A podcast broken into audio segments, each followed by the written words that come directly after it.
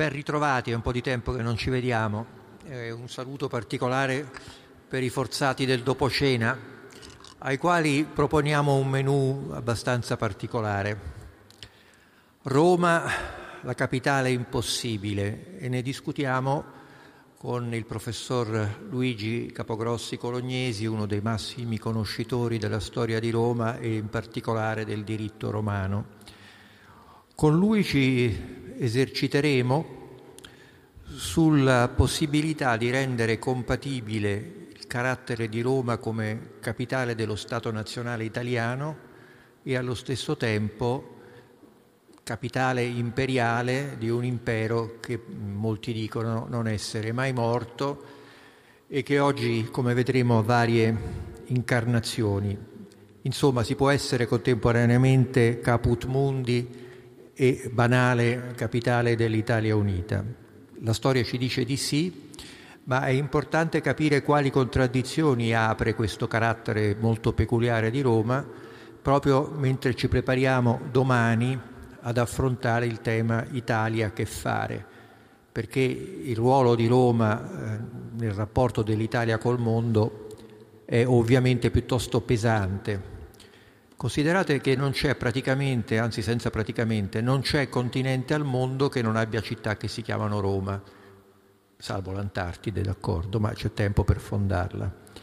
Ci sono, secondo eh, calcoli discutibili, tra le 35 e le 50 città al mondo che si chiamano Roma.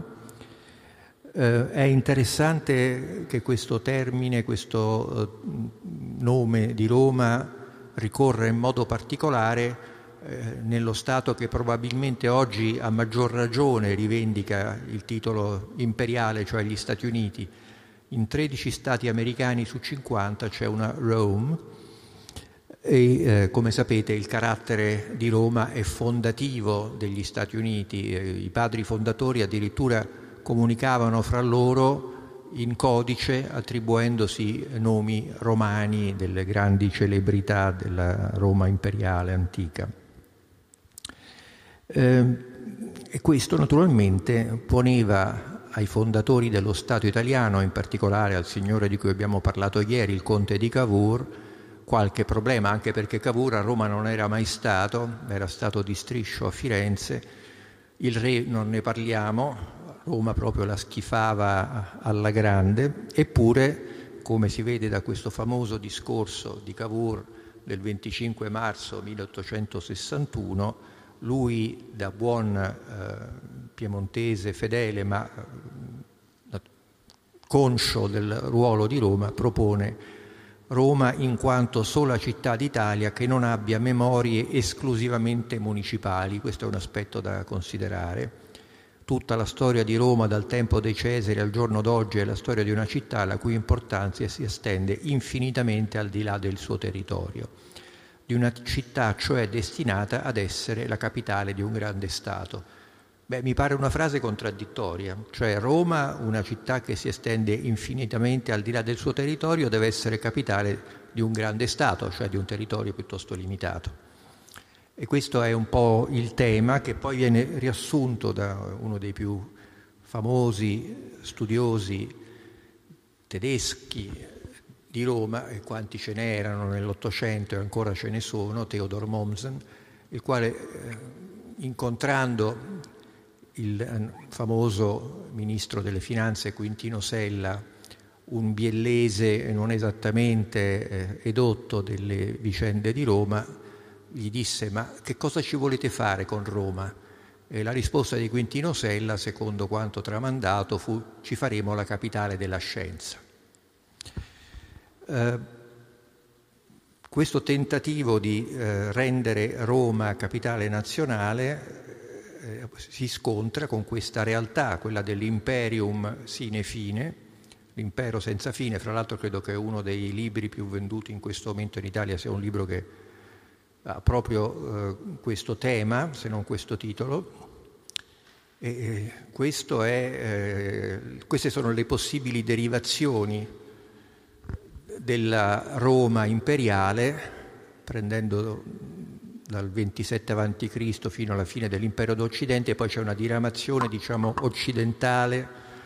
eh, franco-germanica e, e, americana, ma c'è ovviamente la diramazione più diretta, quella che porta alla Roma d'Oriente, a Bisanzio, Costantinopoli, l'impero ottomano, di cui fra l'altro l'attuale capo della Turchia eh, vorrebbe ricostruire alcuni parametri, e poi la diramazione russa, la, se eh, Bisanzio era la seconda Roma, Mosca la terza e Washington la quarta. Questo per dire appunto eh, che tipo di irradiamento, direbbero i francesi, Roma ha avuto e ha tuttora. Eh, Roma come capitale dell'impero eh, viene battezzata tale da Ottaviano Augusto eh, ed è interessante notare, e qui chiamerò subito in causa il professor Capogrossi Colognesi, come il fondatore dell'impero abbia fondato anche una prima struttura organizzativa dell'Italia, le sue regioni. E se date un'occhiata a queste regioni vedete che qualcosa di molto simile alle regioni di oggi, insomma c'è una matrice territoriale abbastanza simile, comune, in alcuni casi, vedi Sicilia ovviamente, ma anche il Lazio identica. E questo ovviamente inserito nel, nell'insieme di questo eh, formidabile impero che fu quello di Roma, un impero circummediterraneo essenzialmente.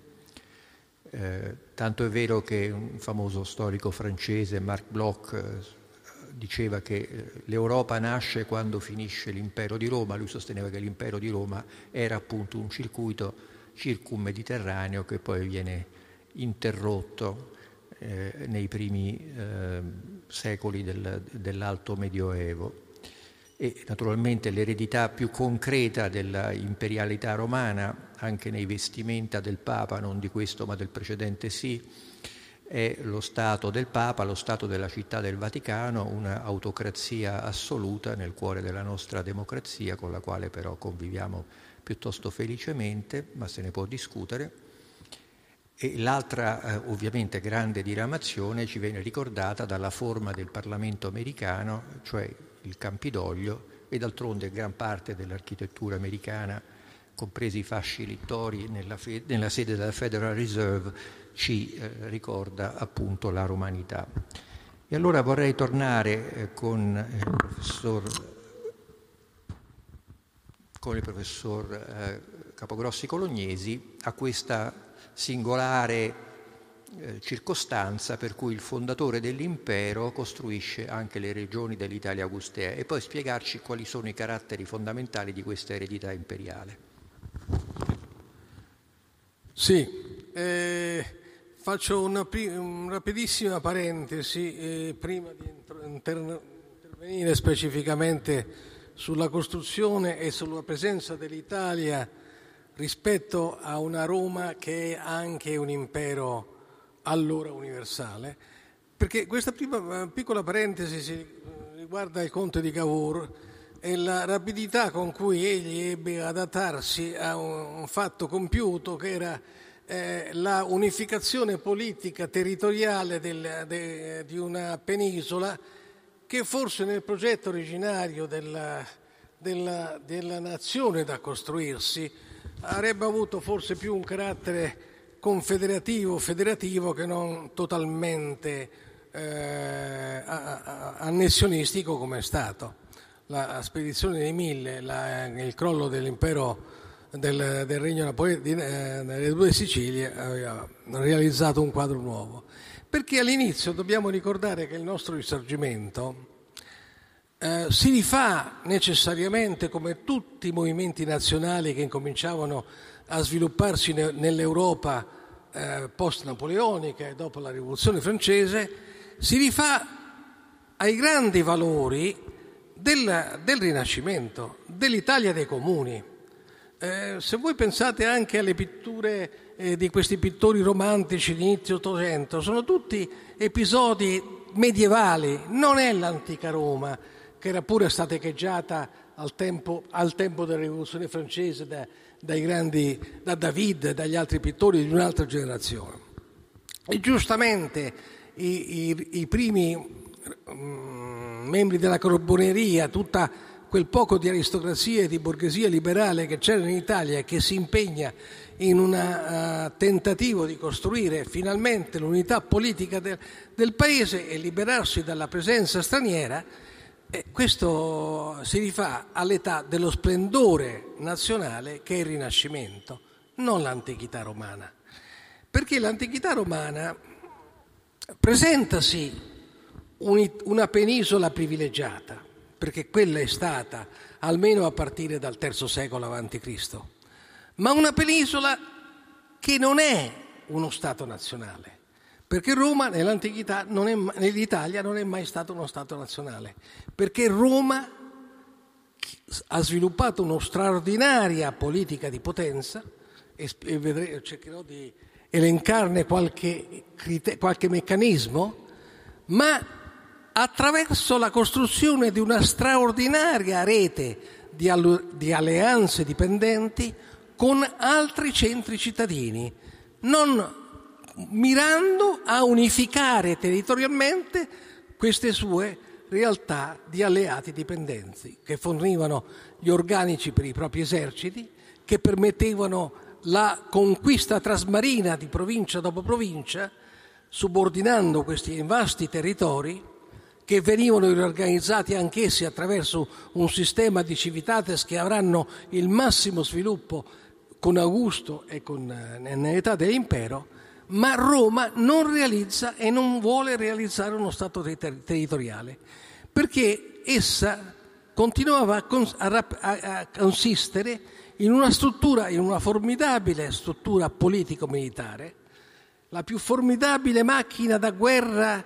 che l'antichità abbia mai costruito, definirà il potere politico militare romano Max Weber in uno dei suoi saggi all'inizio del Novecento. E questo è vero. Roma si espande prima nel Lazio,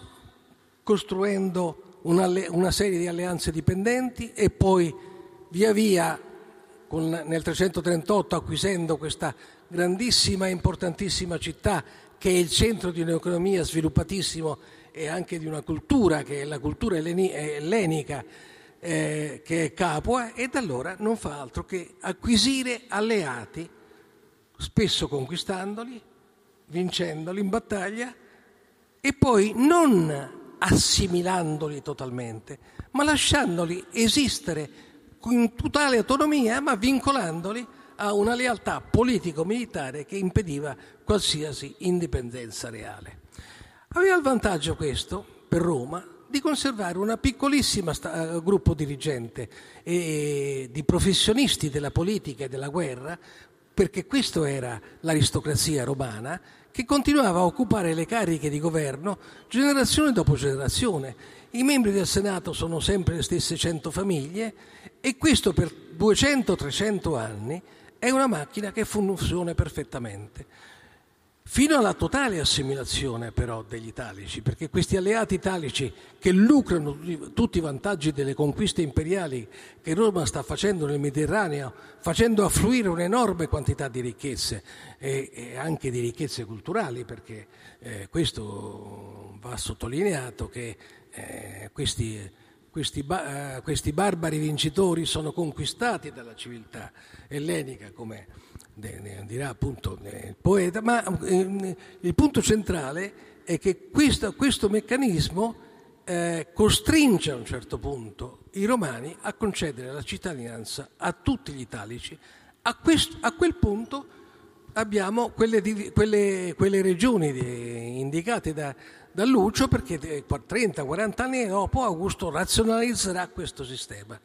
che è un sistema che costruisce l'embrione di uno Stato che, come dice giustamente Andrea Giardino, uno dei nostri migliori storici,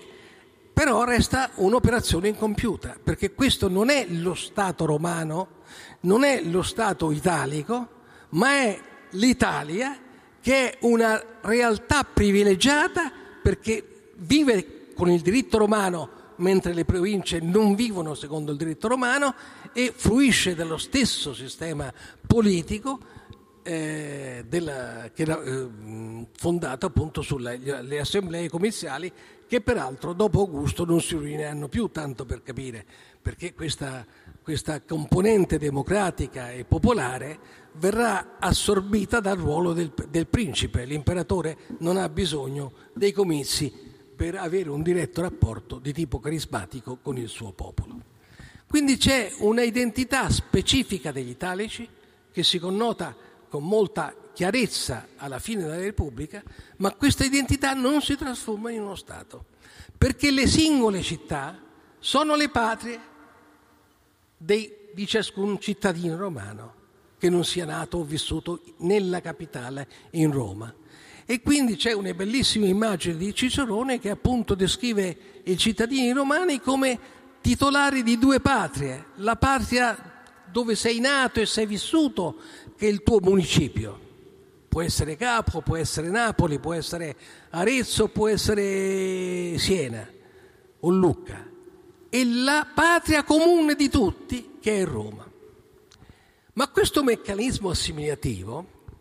Roma lo può realizzare perché uno degli strumenti che precocemente i romani hanno, hanno, inventato in funzione del loro potere è un sistema giuridico molto avanzato rispetto all'esperienza delle città eh, greche, della grandissima, questo lo riconosceranno gli stessi greci, eh, i romani hanno inventato questo particolare strumento che ha un vantaggio, è uno strumento freddo. Se tu ti occupi di diritto, le grandi passioni, il senso della patria, il senso dell'onore non servono a niente.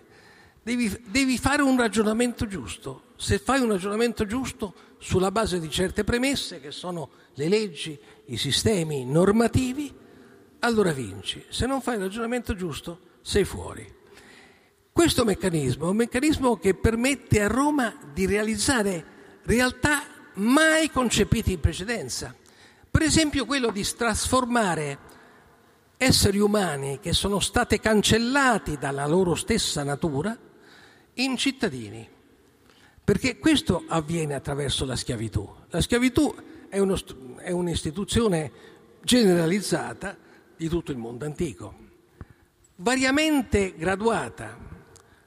La schiavitù arcaica è una schiavitù domestica, il, il nemico vinto viene eh, ridotto sì in catena, ma poi eh, sono poche persone che servono eh, la, una, una, una, econo- una, un'attività economica estremamente ridotta, in cui il, non ci sono grandissime differenze nemmeno tra il figlio eh, che poi diventerà l'erede e lo schiavo domestico.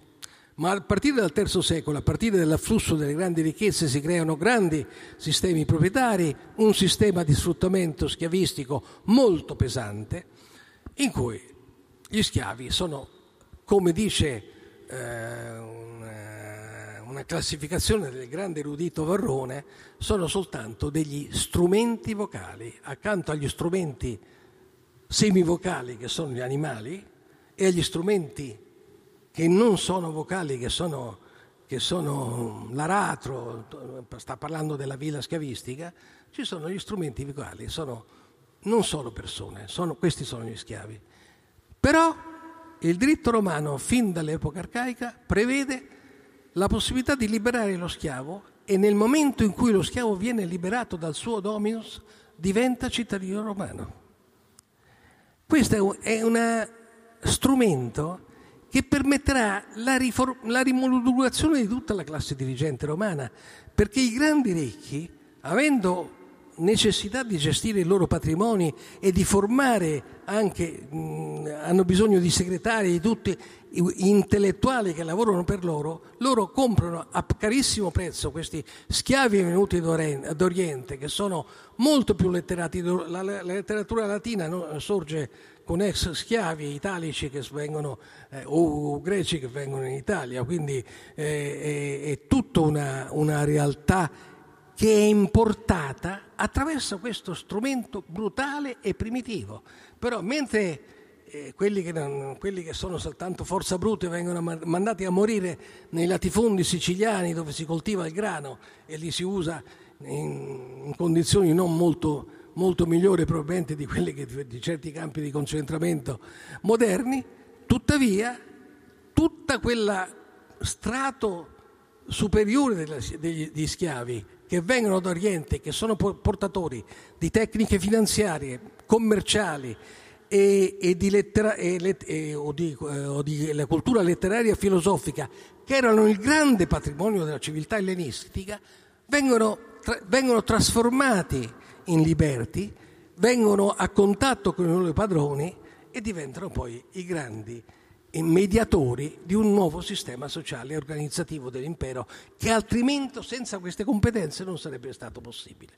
Questo è il primo punto interessante di questa capacità di espansione di Roma. E la stessa cosa avviene con i, i dominati provinciali, perché la cittadinanza romana viene concessa alle elite, non a tutti, ma tutti i gruppi dirigenti che hanno il compito di garantire la pace all'interno delle varie eh, eh, comunità dominate da Roma, questi gruppi dirigenti finiscono con la doppia cittadinanza, conservare la cittadinanza locale e acquisire quella romana. Quindi è uno strumento questo che permette di conservare questo sistema imperiale molto flessibile, un, un sistema a rete in sostanza, dove certo c'è il potere centrale sempre più forte che l'imperatore si garantisce con uno straordinario sistema viario. Lo sapete tutti, le vie romane sono una delle grandi invenzioni tecnologiche. Non servono molto per l'economia, perché per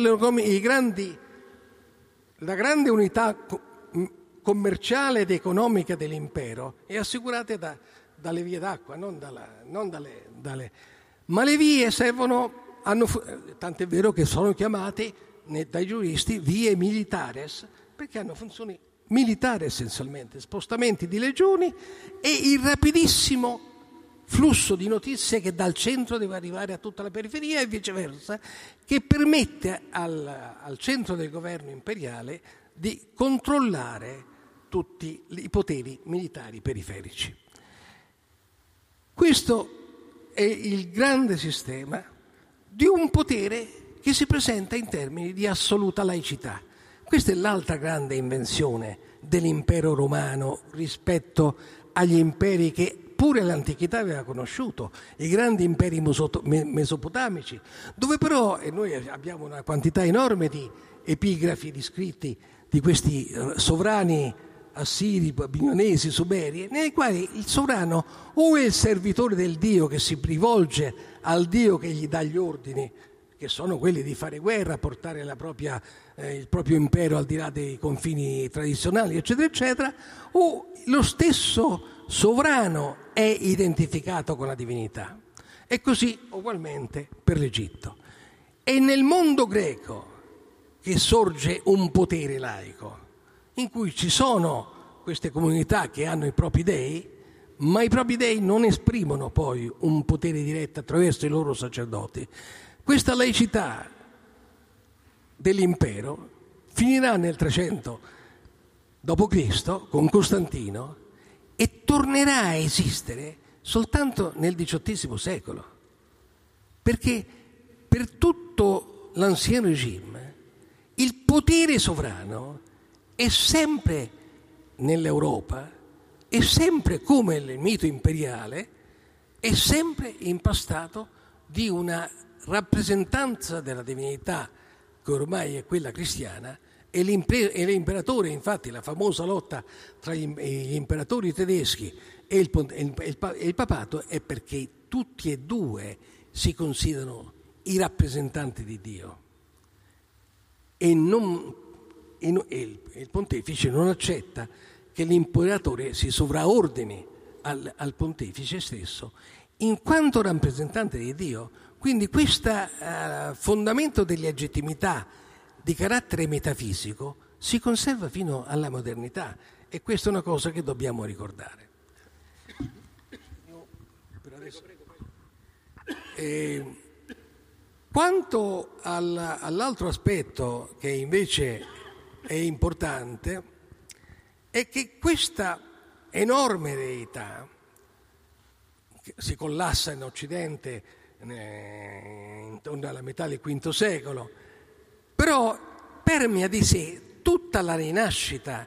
eh, sia i primi tentativi di restaurare un, un potere politico ad opera de, dei sovrani merovingi e poi carolingi nel centro dell'Europa, oramai l'asse della, della,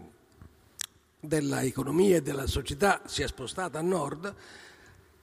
poi con la, con gli, con la rinascita imperiale degli imperatori sassoni e, e poi degli svevi, è all'impero che ci si fa. E di nuovo si riafferma precocemente, proprio nella penisola italiana,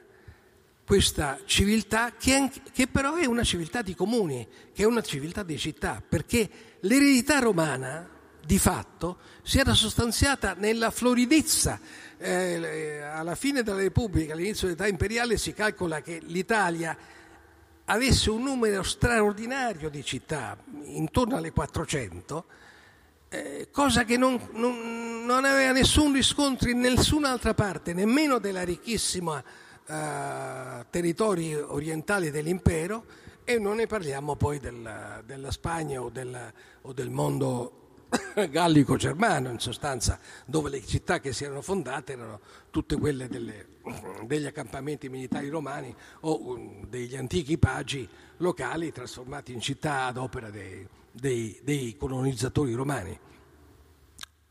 Questa, questa, rinascita delle città la precocità della rinascita rinascimentale in Italia do, subito dopo l'anno 1000 è proprio, io tendo a spiegarlo molto col fatto che queste radici cittadini fossero così forti in Italia che eh, a, a, con la prima ripresa eh, di un'economia che aveva superato la fase mera di sussistenza e con un rilancio della demografia, queste città tornassero a diventare dei centri dinamici di produzione che non era soltanto quella agricola. Questo, questo mondo si rivolge a Roma creando i propri modelli di vita sociale sulla base della, dei, dei, dei, saperi che ha trasmesso Roma e il mito imperiale si ripropone in tutta la sua forza e attraverserà la storia d'Europa fino al Cinquecento, l'ultimo grande imperatore che lotta ancora per conservare l'unità cristiana e dell'impero come ordinamento sovraordinato è Carlo V. Eh, in piena sviluppo degli stati nazionali, già il regno di Spagna all'interno del suo impero e il regno di Francia e il regno di Inghilterra sono delle grandi potenze, sono diventate delle grandi potenze, ma ancora a metà del Cinquecento Carlo V è l'ultimo che si batte per questa unità e viene sconfitto anzitutto dal fatto che con Martin Lutero l'unità cristiana dell'impero è saltata per aria, in sostanza. Questo e, e, da allora incomincia la storia moderna, una storia diversa. Però per liberarsi dal mito dell'impero dobbiamo aspettare quello che forse è il suicidio d'Europa, che è la prima guerra mondiale, perché ancora il Sacro Romano Impero sopravviveva nella immagine dell'impero austro-ungarico in sostanza. C'è un altro carattere eh,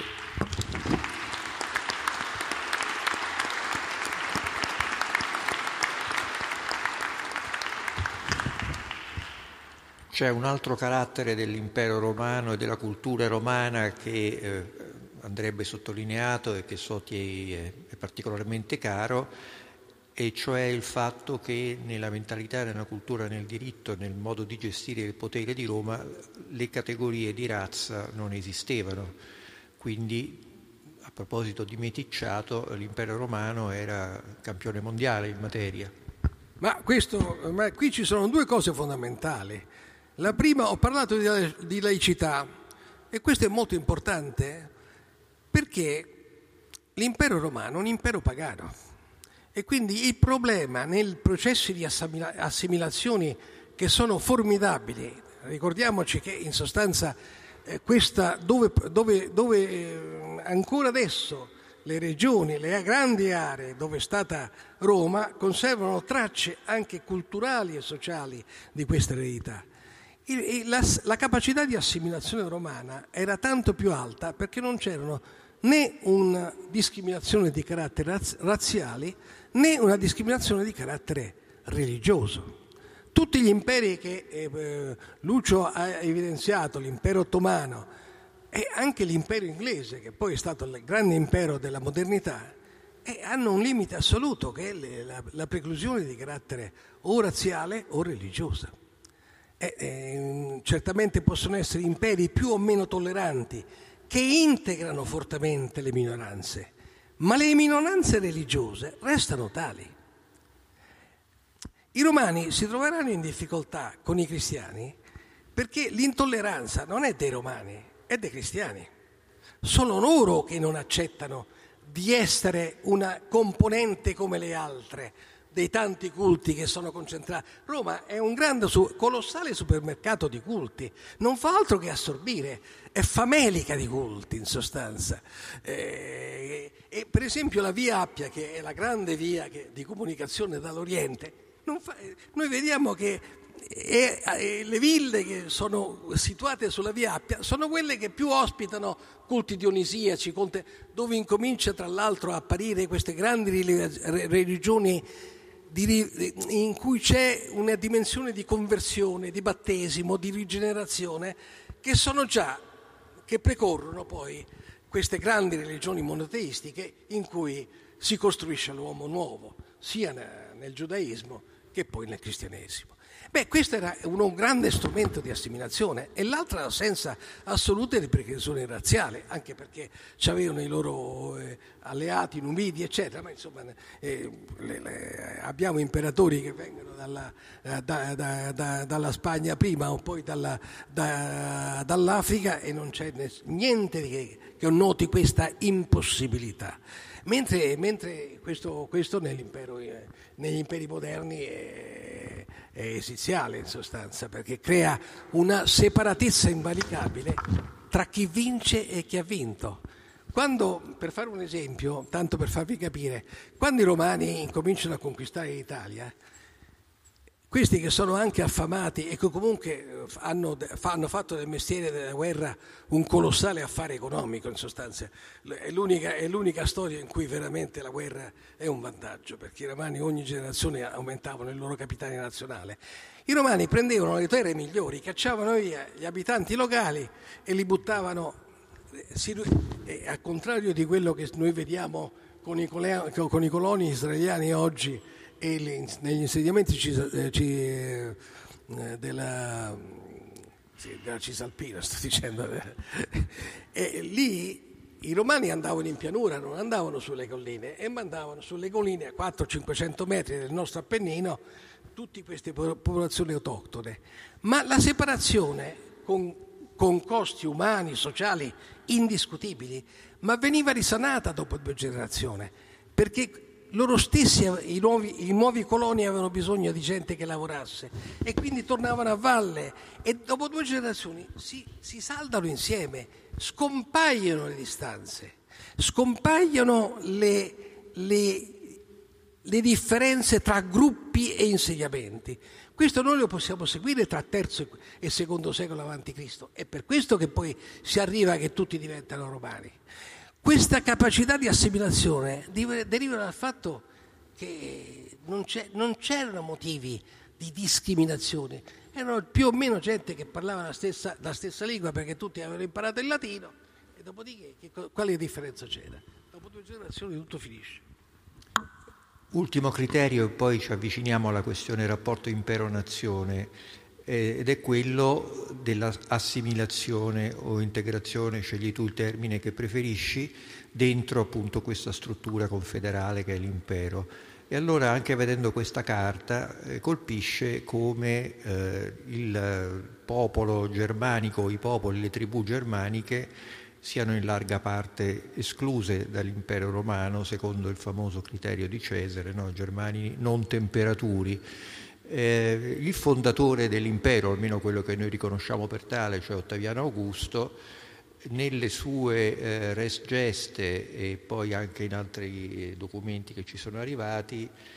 eh, si confrontava con eh, la delimitazione dell'impero. Eh, il famoso coensilium coercendi imperium intra terminos, cioè insomma il lascito a Tiberio di come gestire la, la Germania, Germania Magna, eh, che si colloca tra Reno, Elba e poi ormai noi sappiamo attraverso nuovi scavi archeologici ancora si spostava più a oriente per qualche incursione fino alla Vistola. Ecco, perché i germani, eh, almeno i germani d'Oltrelba, quantomeno non erano assimilabili in questa struttura? Ma eh, direi, mm, direi non è un problema di, assim- di ass- assimilabilità o meno, perché tra l'altro molte di queste tribù poi verranno assimilate nel senso che i romani le arruolavano pagandole per andare a fare la guerra, per assumerle come ausiliari delle loro regioni. Il problema è un altro che si trova a, a dover gestire Augusto, che mentre la conquista dell'impero, con questa formidabile macchina militare messa in piedi nella Repubblica, era stata relativamente facile nell'arco di 50 anni, questi dopo la drammatica lotta con, con Cartagine, con Annibale, questi conquistano tutto il, tutto l'Oriente ellenistico, cioè il centro di ogni ricchezza e di un'enorme quantità di popolazioni. Ma eh, il fatto che queste guerre, come dicevano gli stessi romani, venivano finanziate dai vinti. Cioè queste guerre erano guerre di conquista e di rapina e questi generali vittoriosi portavano a casa bottini inenarrabili. Quindi il momento dinamico dell'espansione era coperto finanziariamente il problema che si trova a gestire Augusto è che questa espansione è avvenuta. La gestione dell'ultimo secolo della Repubblica è una gestione fallimentare, nel senso che le province sono spogliate da una serie di briganti che sono pesti al vertice delle, delle varie province che in combutta con i pubblicani, cioè gli esattori eh, delle finanze, dei tributi, spogliano le province. Questo è un problema di, de, di autodevastazione del sistema politico.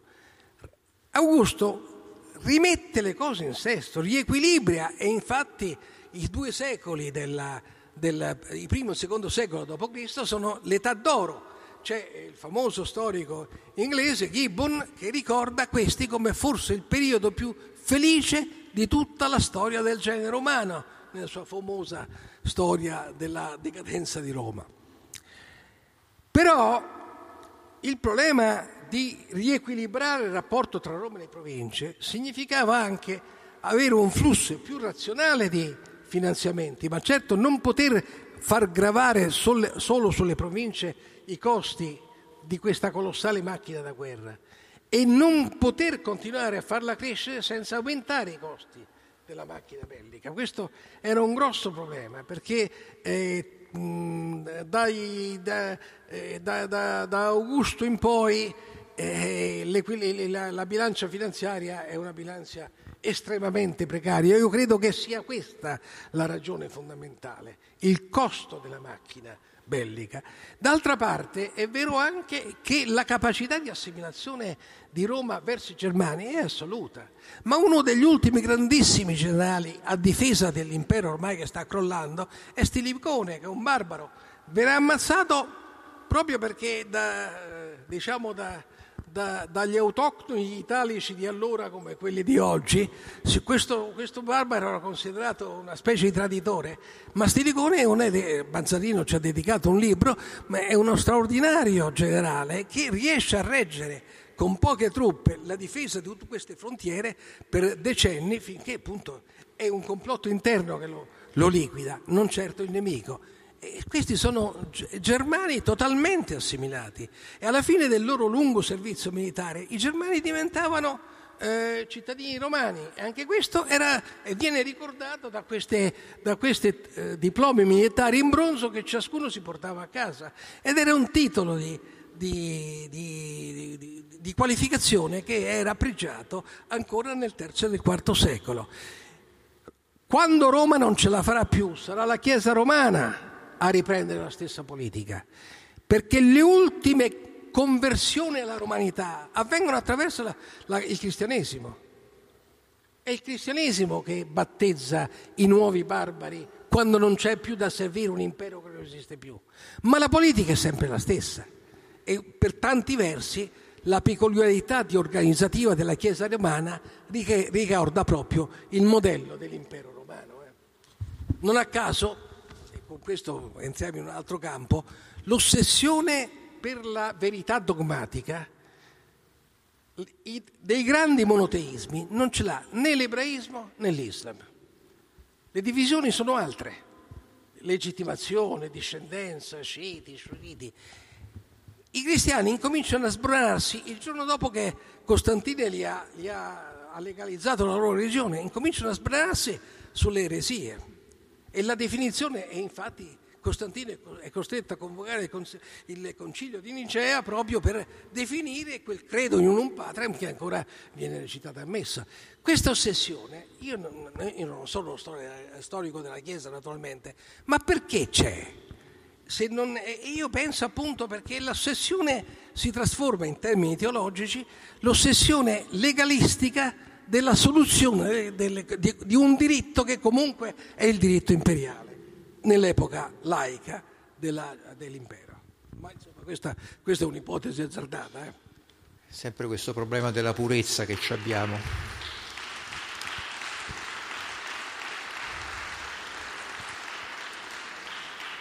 Bene, tu ci hai portato, e qui arriviamo a, al rapporto con la nazione italiana, ci hai portato attraverso il Papa, che appunto è di fatto un continuatore anche nel modo di vestirsi, se vogliamo, del, dell'imperatore romano, è il pontifex, insomma.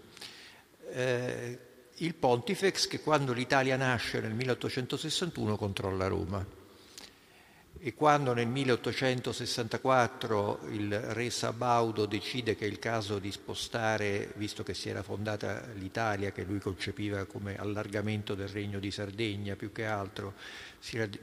presa una parte della penisola anche piuttosto lontana, ci si sposta a Firenze e c'è il dibattito di cui abbiamo parlato, non so se c'è qui Paolo Peluffo, abbiamo parlato alla, alle, alle giornate del mare eh, a Napoli qualche, un paio di mesi fa su dove spostare la capitale non essendo Roma ancora disponibile e alla fine si decide per Firenze dopo che eh, il governo, la maggior parte dei ministri avevano proposto Napoli come vera capitale. Ricordo che Napoli all'epoca era una grande metropoli, la seconda o la terza città europea, un centro anche di produzione culturale di,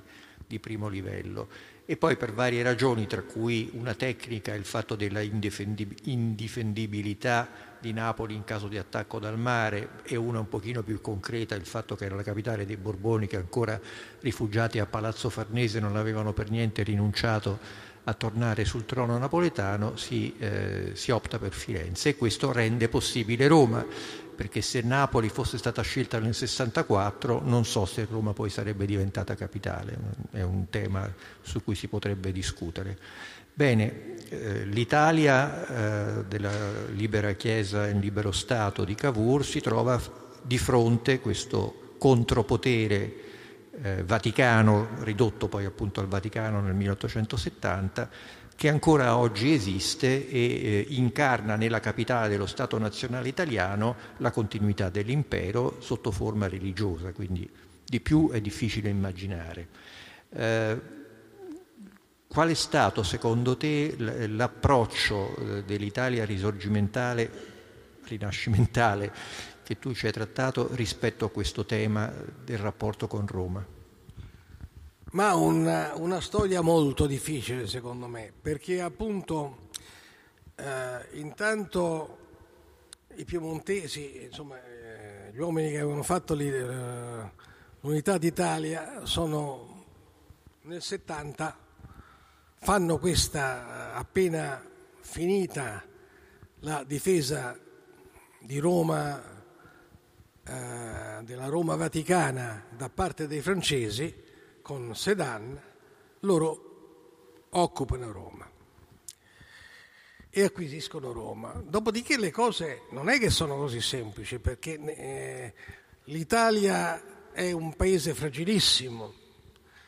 Se noi leggiamo le cronache del presente e ripensiamo alle situazioni semi da bancarotta che tutto oh, l'Italia post-risorgimentale attraversa perché è completamente indebitata per costruire le cose che allora furono grandiose, basta pensare alle ferrovie dello Stato, pensare alla rete statale, alla costruzione poi della capitale, e insomma eh, si capisce la debolezza italiana nel contesto europeo, aggravata perché il colossale debito italiano era in gran parte nelle mani francesi, ma i francesi dopo il 70 sono costretti a pagare colossali cifre di indennizzo a, alla politica prussiana, alla politica tede- alla, alla, Germania vincitrice e quindi vendono i titoli di Stato italiani. Sono anni difficilissimi. In quel contesto la possibilità che le potenze cattoliche potessero tornare a difendere il Papa cacciando via i romani attraversava la, le prospettive dei governanti italiani, non è che fosse ass- assolutamente assente, mentre da parte di Bismarck si stava premendo sull'Italia perché eh, che, segui- che l'Italia desse un definitivo scossone a questo pontefice cadente con, uh, seguendo la Germania nella famosa lotta Kulturkampf eh, eh, scatenata da, da Bismarck contro i cattolici tedeschi, cosa che giustamente i governanti italiani non fecero.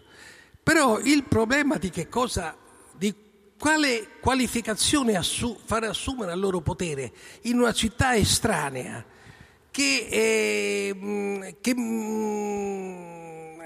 che veramente eh, presentava anche forme culturali di arretratezza, anche sociali, estremamente gravi, questo attraverso tutto il... Eh, la risposta di Sella sulla, eh, sulla scienza è una risposta tipicamente dell'epoca del grande positivismo e del grande ottimismo della, della, seconda metà dell'Ottocento, di un capitalismo efflorescente in Europa, per cui il progresso scientifico era garanzia del progresso economico e quindi del progresso sociale e, e, e culturale delle varie popolazioni. Ma questa è una risposta che non, non, non, certamente fu merito dei governanti della destra prima e anche poi della sinistra, quello di creare a Roma una grande università. Roma aveva l'Università Pontificia, eh, che era modesta eh, complessivamente, e Roma alla fine dell'Ottocento ha un'università di livello europeo. E questa è un'operazione di grande, fatta con grande umiltà, perché appunto non sono andati a, a appellarsi alle glorie di Petrarco, o di Dante, ma hanno mandato i, i, loro figli a studiare in Germania, che era allora la società più avanzata, o in Francia qualche volta, e quelli sono tornati sapendo, avendo imparato il mestiere di professore, una storia bellissima che non è stata ancora fatta. Ma questo progetto di una, di, una, di una, società che si giustifica attraverso la scienza e di una capitale che dia lustro universale alla nazione attraverso la scienza va, va naufraga. E invece la cosa più grave è, che si sostituisce l'illusione bellica della, di, una, di, una, di una nazione guidata da dal, dall'erede della civiltà romana che vada di nuovo a colonizzare altri popoli. le avventure coloniali incominciano alla fine dell'Ottocento, non è Mussolini. E allora incomincia tutta la retorica sulla romanità che mm, io mi ricordo in giovinezza attribuivo tutto a Mussolini, che le ha fatte tutte se possibile, ma questa retorica se la andiamo a scavare la troviamo alla fine dell'Ottocento e sono i nostri grandi poeti che, eh, che calcano la mano. Purtroppo questa retorica eh, è stata nefasta proprio per la costruzione di una, di una capitale. La, la Roma non riesce a diventare capitale di una nazione che deve inserirsi in un contesto europeo perché finisce preda di una retorica. Eh, dico, i romani in attesa della venuta di eh, Vittorio Emanuele, suggeriscono a questi modesti e sobri industriali del nord, questa classe dirigente che faceva i conti con gli spiccioli, di fare andare re Vittorio Emanuele a cavallo, seguito dai ministri a cavallo, immaginate, per la via sacra, che era la via dei trionfi dei, dei, dei, dei generali vittoriosi di Roma. Cioè le, le, le non diciamo la parola che mi direbbero, delle cose scenografiche da, da, da un reame di cartapesta. Come erano, com'era tan, per tanti versi il regno dei Borboni e, di, e anche il regno dei Papi. Tutto lustro, tutto feste e, poca, e, poco sviluppo economico e sociale, questo è il punto. E questi, eh, questi cioè, eh, governanti del nord rabbrividiscono, ma poi questa retorica penetra soprattutto nei governi della sinistra.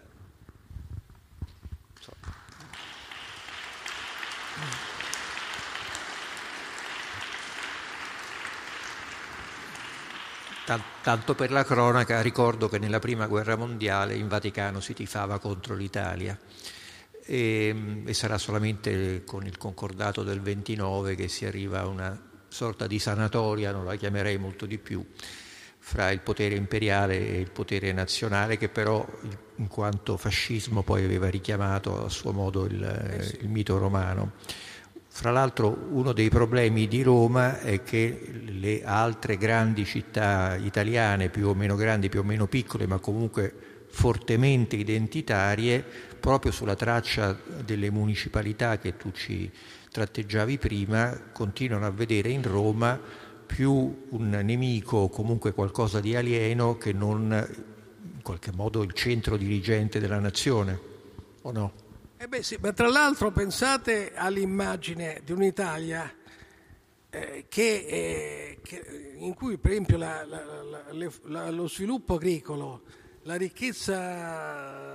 de, de, anche comunale di questa civiltà è notevole, dall'Umbria alla Toscana, dal Veneto alla, alla Lombardia. E poi immaginatevi questa Roma piena di, di cose meravigliose, poi noi siamo romani, quindi sappiamo di che... ma in mezzo al deserto. Queste, queste terribili paludi che devastano e, e, e, minacciano la capitale perché poi eh, la, la, malaria arriva persino a Roma, eh, alle porte di Roma certamente fino a San Giovanni e che, e, che isolano questa, questo territorio. Il resto del territorio privo di qualsiasi bellezza in realtà, perché è tutto latifondo, questo latifondo lasciato a pascolo o coltivato nel migliore dei casi a grano, eh, di, di, queste grandi signorie feudali che erano l'aristocrazia papalina. Questo è il Lazio. Quindi un, una realtà molto estranea anche alla, alla, bellezza, anche pensate alla bellezza della campagna, la bellezza della campagna coltivatissima, poi dopo c'è, c'è, c'è tutta la povertà di Napoli che però, come diceva Caracciolo, Napoli è una grande capitale mediterranea quando Roma era ridotta a 80.000 abitanti, perché quelli erano gli abitanti. C'era una città di sogno descritta dai tedeschi, dai romantici tedeschi, tutti questi giardini straordinari che poi sono stati quasi tutti distrutti, Villa Borghese è un pezzetto di quello che è restato, eh, tutti, tutti gli orti dove si produceva il vino, dentro le mura aureliane, perché erano 70.000 abitanti quelli che ci stavano, nient'altro, un po' di preti e poi i borgatari, questi di Trastevere, questi fieri romani, eh, il cui loro unico amico era il coltello. Questo era il mondo, che appunto poi i, nobili o i signori del Gran Turci descrivono, molto colorito, molto anche saporito, ma certamente estraneo a un mondo che era già inserito in una civiltà che si stava muovendo verso dentro la modernità. Ecco. E questo è la, è la un po' il contrario. che si trovano a gestire. Un corpo estraneo, Roma è stata sempre un corpo estraneo in sostanza. Sì, no, stavo pensando a Parigi, no? i francesi dicono Paris e le désert. Ecco, eh, la differenza fondamentale tra Parigi e Roma è che Parigi è la città della Francia. E la città è plasma. È, è, è pla- esatto. Che cos'è la Francia senza Parigi? Appunto. Mentre mentre Siena, Pisa... E, e, e, torna a essere quell'Italia comunale del 400 del 300, l'età d'oro della penisola. E qui eh, siamo arrivati ormai verso un orario quasi indecente, eh, il paradosso che deriva da queste considerazioni è che Roma è molto più conosciuta e soprattutto è molto più apprezzata in giro per il mondo di quanto non lo sia normalmente in Italia. Cioè se tu parli di Roma eh, in America, in Asia, in Africa, eccetera, più o meno tutti sanno di che si tratta e naturalmente poi c'è anche tutta una filmografia, tutto un immaginario. Quello, quello che tu dici è giustissimo e ti faccio una notazione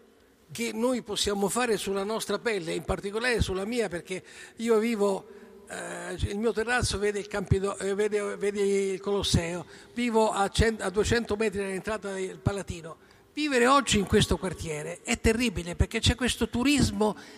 devastante, ma questo turismo devastante è interessante perché investe Firenze come investe eh, Genova o Venezia, ovviamente le grandi e bellissime città che abbiamo, tutte, sono tutte massacrate. Ma in Roma c'è una concentrazione particolare perché è un feticcio. Cioè, più di Venezia, più di, che pure resta un, grande, un altro grande mito mondiale, ma Roma è un feticcio perché eh, vedi queste persone abbrutite proprio, che, guidate da uno che vanno, si avviano per questi pezzi di ruderi di cui non capiscono niente perché è difficile interpretare, ci vuole un bravo interprete, eccetera. Ti fanno una, una melanconia. È, è, è, come essere tornati alla fine del Settecento, nell'Ottocento, quando arrivavano questi signori del Grand Tour e poi raccontavano: Ma noi abbiamo visto queste grandi rovine dei tempi romani e poi questi pastori che portano le pecore in memoria di quello, di quello che stanno facendo tra le rovine. Sembra la stessa cosa in realtà, perché però, però questo è perché questi comunque devono toccare un tabù, un, un totem, e Roma è un totem, è un totem, è un totem. L'altro giorno ero in Palazzo Laterano eh, per una conferenza con degli amici preti, e, mh, la quale si teneva nella sala dove fu firmato il concordato del 29 e un sacerdote simpatico mi fa vedere che in quella sala è conservata in una teca la bandiera giallo-bianca dello Stato pontificio, dicendomi non si sa mai. E,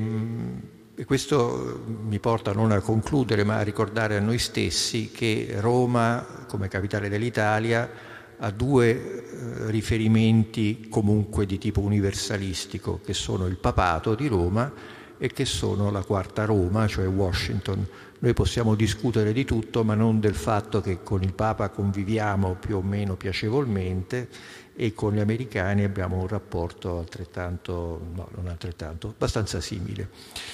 Eh, io vorrei ringraziare a nome di voi tutti il professor Capogrossi Colognesi che ci ha portato in una meravigliosa ricostruzione del dilemma capitale italiano di che cosa significa avere Roma come capitale e che ci serve come attrezzo eh, mentale in vista del dibattito di domani, perché eh, ricominciamo domani alle 10, quindi andate a letto presto e mh, ricominciamo con un tema fondamentale che riguarda proprio il rapporto dell'Italia con gli Stati Uniti d'America e con la Germania, cioè con due grandi paesi, due, un impero vigente e un impero che non c'è più, mamma e papà, per dirlo un po', noi parliamo sempre di mamma America e di papà Germania, che cosa vuol dire per un paese come il nostro eh, convivere con questi due riferimenti entrambi in crisi eh, nella eh, straordinaria costruzione che è lo Stato nazionale italiano con Roma Capitale. Grazie, grazie Pecci.